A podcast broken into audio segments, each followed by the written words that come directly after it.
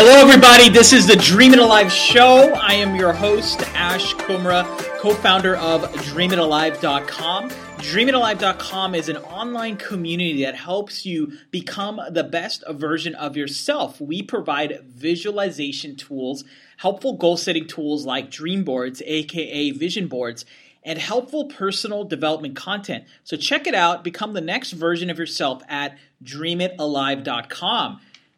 I am really, really excited for today's guest. Today's guest is Nigel Barker. Many of you know of him. He's a very famous fashion photographer. He's worked with some of the best people that you can think of. He's worked with supermodels, Taylor Swift. He is a former judge of America's Next Top Model. And most recently, I believe this week, he's actually launched an amazing book called The Models of Influence, a beautiful volume spotlighting fifty of the most influential models from the nineteen forties to the present day and revealing each woman's place in the f- place of fashion and pop culture. I personally got to read this book, and it is quite a book. I have to say, I'm a big uh, fashion connoisseur myself. I've read many books in that arena, and fashion is something that I think all dreamers, regardless of where you in, has had an effect in. And I'm just going to read you something real quick from his book regarding why models are so important. They hold up a mirror to society and show us where we are and where we still have room to grow. What is considered beautiful evolves, but it's very often through models and fashion that we come to understand beauty in the context of our time and, by extension, within ourselves. Uh, it's just a, it's just such a touching uh, segment. So I, I really, really uh, hope this book does well. I know it will kick butt, and um, everyone who's interested in fashion and understanding creativity across the whole need to read it. So Nigel, how are you today? I'm very well, thank you. I wasn't sure if you knew I was on the other end of the line or not. How lovely to hear your voice and to hear you read my book. Very nice. Very well, thank you. Good, good. I'm so happy to hear that. Um, Nigel, I'm curious. Tell us a little about your upbringing, um, specifically what got you into uh, the fashion industry. I know you started off as a model first, but walk us through that journey if you don't mind. No, not at all. Um, you know, I, I grew up with, a, as I like to say, a model in the house. My mother uh, had been a, a model during the sixties and seventies, and um, you know, her career started in you know in Sri Lanka, which is where my mother is from, and as a beauty queen who, who then travelled to England, and and you know, I, I got a, I guess I got a taste and a flavour for what it was like. And, and a, a little bit of her career growing up as a child, with her amazing pictures all over the all over the house and what have you. Um, but I never, as a kid, really thought thought of it as a career. In fact, I was destined to go to medical school. I was pretty good at the sciences and what have you. And my mum actually entered me into a competition, um, ironically, considering the way my, my career then went, um, in nineteen eighty-nine on a T V show called The Clothes Show.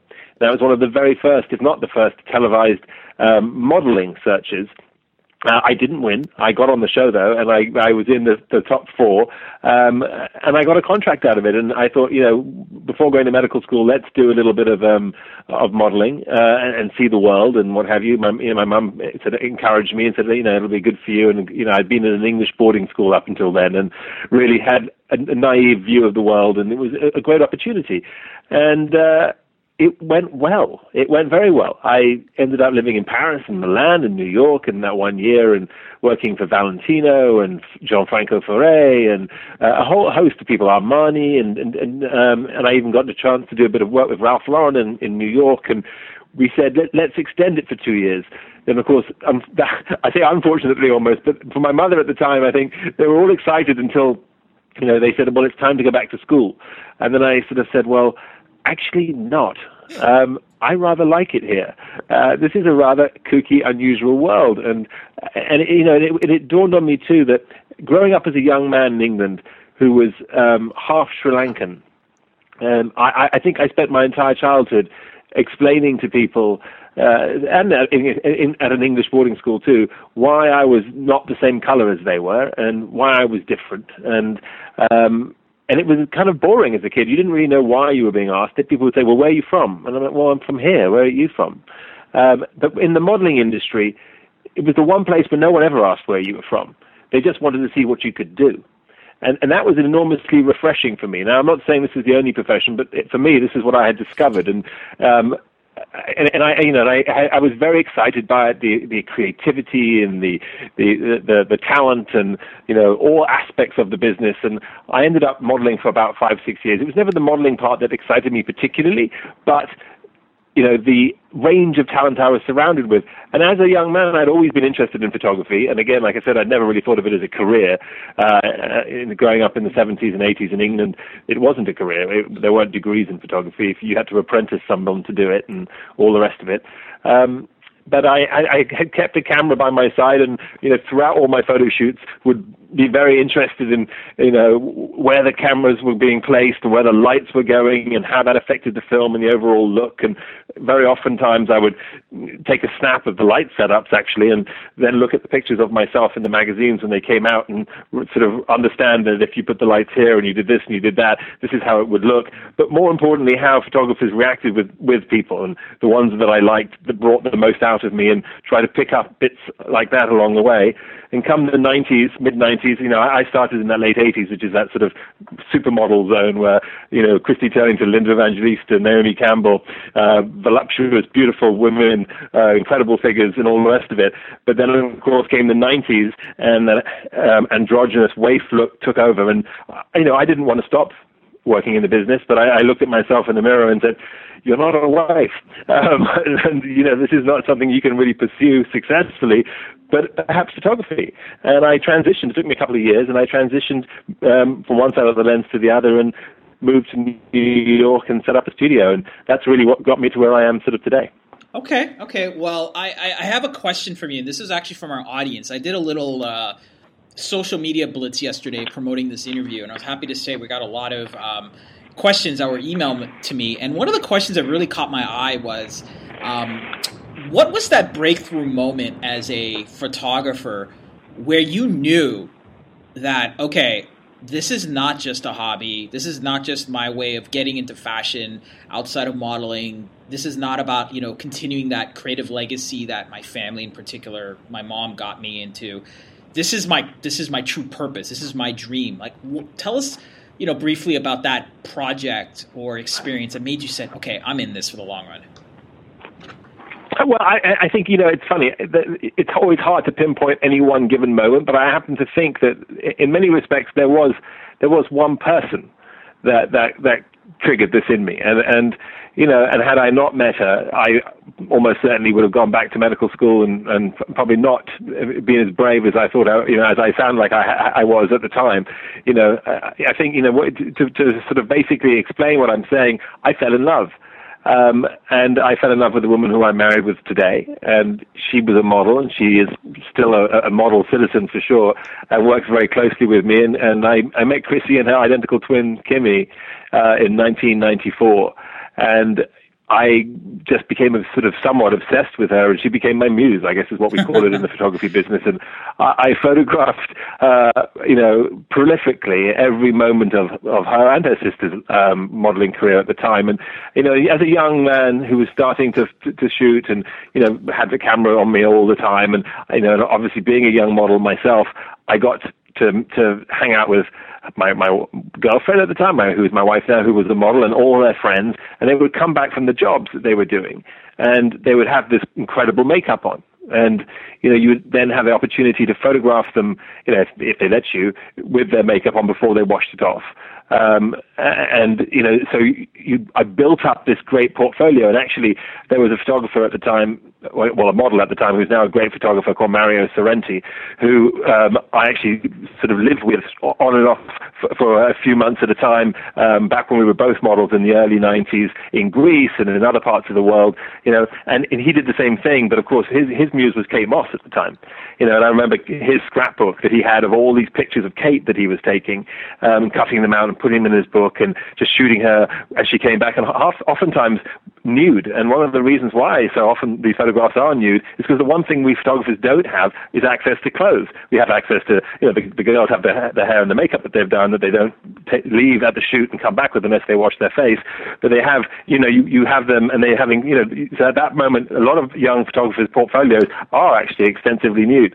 Um, and, you know, if you look at the early campaigns that, that certainly Kate did um, for Calvin Klein, those obsession campaigns that caused such a furore across the industry, uh, um, she was scantily clad, you know, um, and, and I guess meeting my wife Chrissy at that time and taking these so many beautiful pictures of her just struck a, a chord in me that I thought, my goodness, the hair standing up on the back of my neck every time I take a picture of her.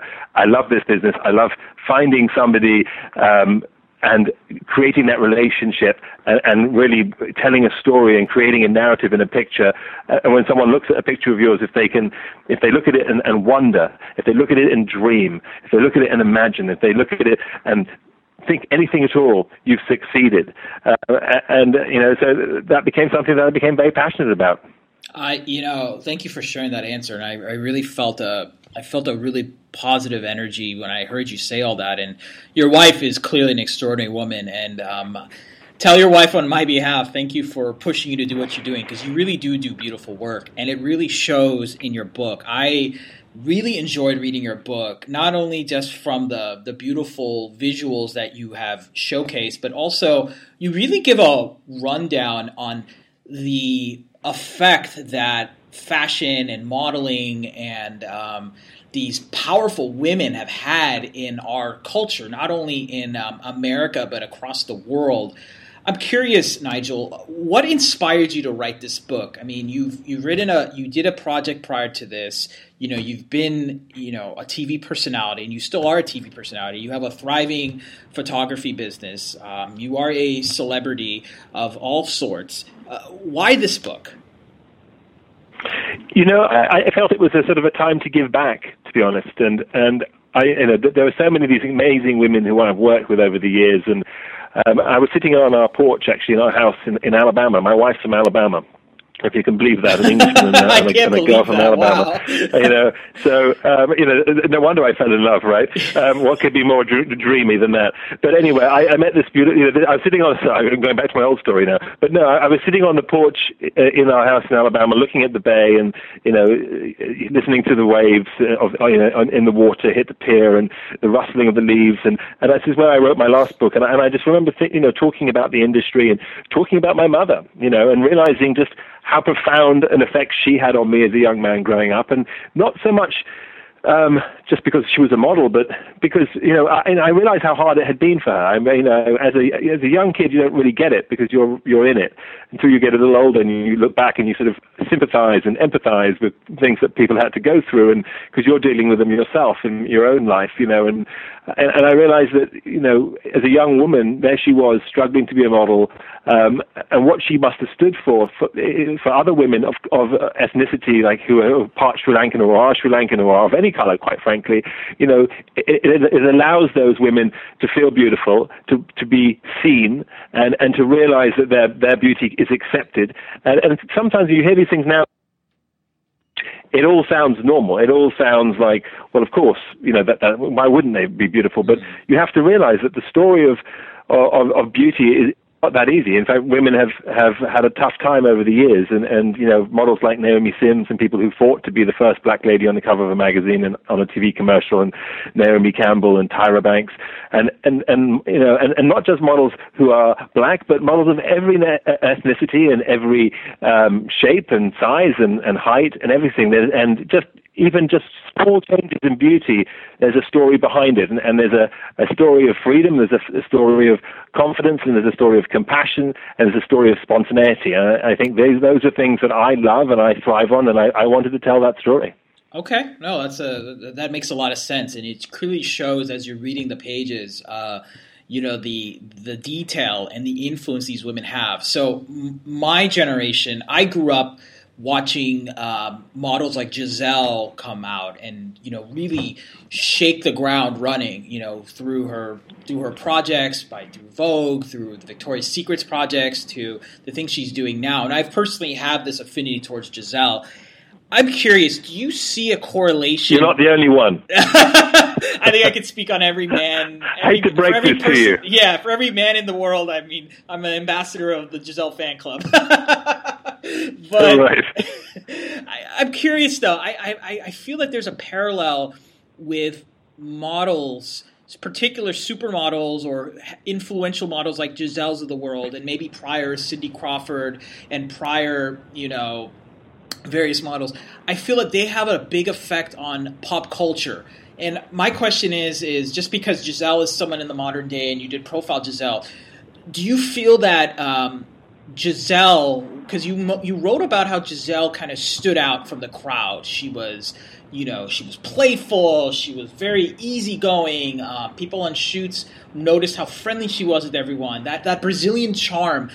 Do you feel that her effect, the Gisele effect, might have inspired other segments of pop culture, specifically like the Beyoncés, the Taylor Swifts, or our society embracing um, female beauty in a way that's well, really absolutely. Not shown?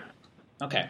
I know, absolutely. I know for sure. I mean, I think if you look, you have to, if you think back, sort of historically, just to when Gisele really broke, you know, in the sort of early two thousands and what have you, you know, we were, and at that point, we were still in a sort of androgynous grunge kind of look, and you know, and, and still talking about her and chic, and still talking about all that kind of stuff.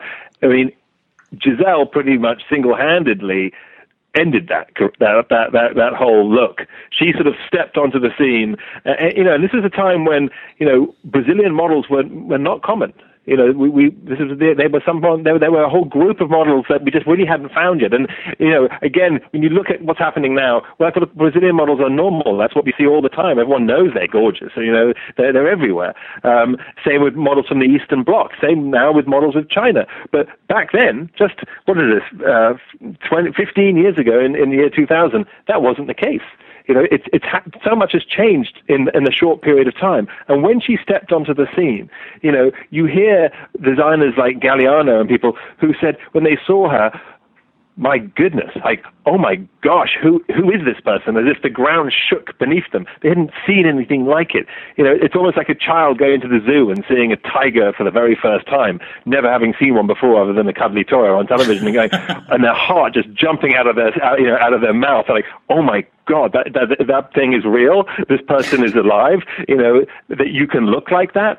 Um, and I remember just actually seeing Gisele walking down the street, uh, and I had no idea at that point that it was her, and, and I just watched as literally a car almost swerved over, somebody else almost fell over as they were walking by, and, and she, wasn't, she was completely oblivious. She was just wandering down the street with her hair bouncing around, and you just saw people just moved physically by her presence, you know, and she, she had a complete sort of uh, joie de vivre about it. She had just no, no sort of knowledge of what was happening around her, uh, at least it seemed, um, you know, and, and when she... I guess when she entered into the into the business, people were like, "My goodness, who are these Latin girls uh, uh, who have a, a sense of freedom about themselves, a, a sense of sex appeal about themselves?" At a time when, like I said, it was the end of the androgynous look, but the androgynous look was, in a way, it was sexy, but only in a very quirky and odd and um, sort of sometimes uncomfortable way.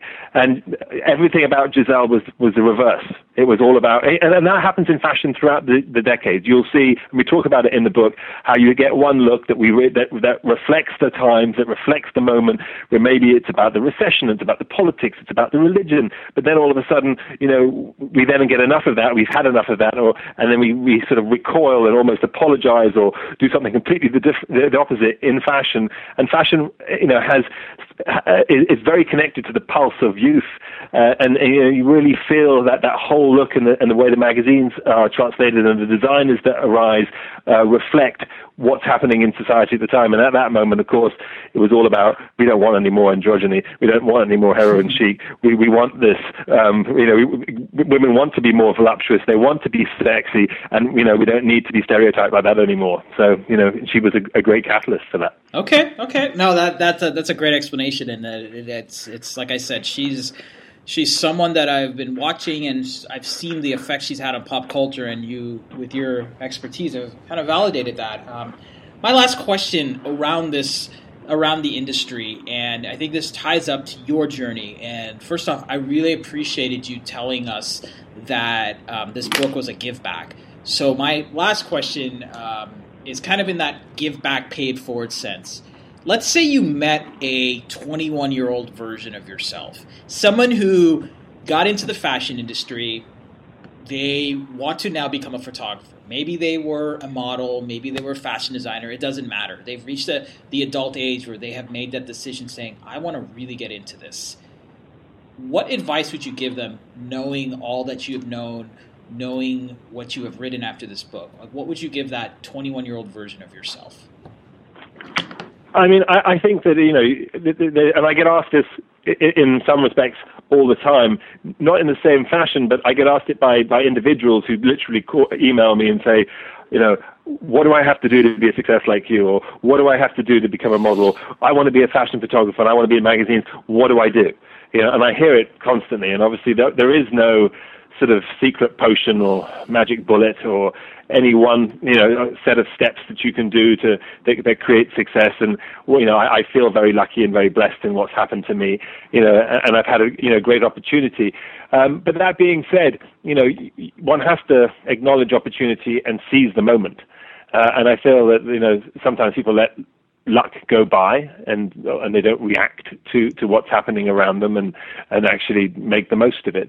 Um, but a, a big part of that is wanting to make a difference, is is desiring to make change and not just copying or, you know, or, or referencing other people or other people's work or other things. If you think of, not to say that fashion photography or, or modeling is some sort of art form per se, um, but there is an art form to it. And, and there are photographers who are fashion photographers who are incredible artists, who have done amazing work that stands the test of time, that, that, that stand in museums and, and, and tell the story of, of, of society and pop culture and all the rest of it.